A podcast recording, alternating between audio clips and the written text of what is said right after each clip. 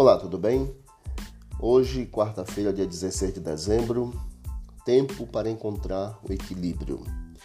Jesus ele respeitou e confirmou a lei quando aqui esteve. Mateus capítulo 5, verso 17 e 18 deixa claro isso. No entanto, ele também se opôs à liderança religiosa em relação à interpretação da lei. Talvez você já tenha ouvido falar que o sábado foi abolido porque Jesus ele curou o dia de sábado e também os discípulos colheram espigas no dia de sábado. Em Mateus capítulo 12, do versículo 1 até o versículo 13, nós temos essas duas histórias. Elas nos ensinam grandes verdades sobre o mandamento do sábado. Devemos fazer o bem ou não devemos fazer o bem dia de sábado?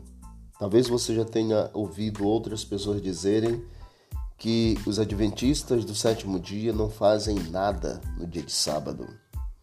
Então, entre a controvérsia e essa questão importante que nós devemos manter o equilíbrio e encontrar esse equilíbrio para podermos ter o mandamento como algo especial para a nossa vida. As controvérsias acerca da cura realizada por Jesus do homem que tinha a mão ressequida no dia de sábado levam a importantes debates espirituais sobre a natureza do pecado. A razão para o sábado, relacionamento entre Jesus e o Pai e a natureza da autoridade do Salvador também. A atitude de Cristo é impressionante porque ela nos faz lembrar algo importante que está em Marcos 2, 27 a 28, que diz-nos que o sábado foi estabelecido por causa do homem e não o homem por causa do sábado. Não é o sábado que precisa do homem, e sim o homem que precisa do sábado. Jesus queria enfatizar que o sábado não deveria ser um fardo, mas foi estabelecido, criado como uma oportunidade singular para que todas as pessoas aprendessem sobre o caráter de Deus que fez o sábado e também aprendessem a experimentar, valorizar a criação de Deus.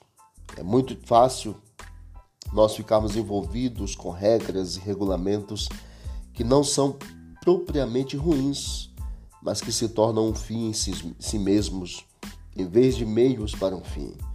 E esse fim deve ser um conhecimento do caráter do Deus a quem servimos. E isso então leva a nossa fiel obediência a Deus, fundamentada em nossa confiança nos méritos da justiça de Cristo por nós. Como você guarda o sábado?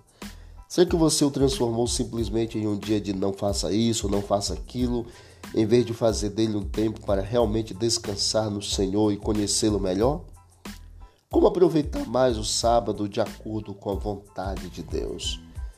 É lícito fazer o bem, curar, ajudar, pregar, trabalhar para o Senhor no dia de sábado. Tempo para encontrar equilíbrio. Que Deus nos ajude e que encontremos esse equilíbrio e que façamos do sábado, como Isaías 58, um sábado um dia deleitoso um dia de prazer, um dia de buscarmos mais a companhia do Senhor. Um bom dia para você. Obrigado, Pai, por todas as tuas bênçãos e pelo sábado, que é um presente de Deus para nós. Continue conosco nesse dia, em nome de Jesus. Amém. Disse Jesus: Examinai as Escrituras, porque julgaste nela a vida eterna. São elas mesmas que testificam de mim. Visite o canal Bíblia em Ação nas plataformas de áudio e encontre mais conteúdo para o teu crescimento espiritual. Um forte abraço, vamos que vamos para o alto e avante.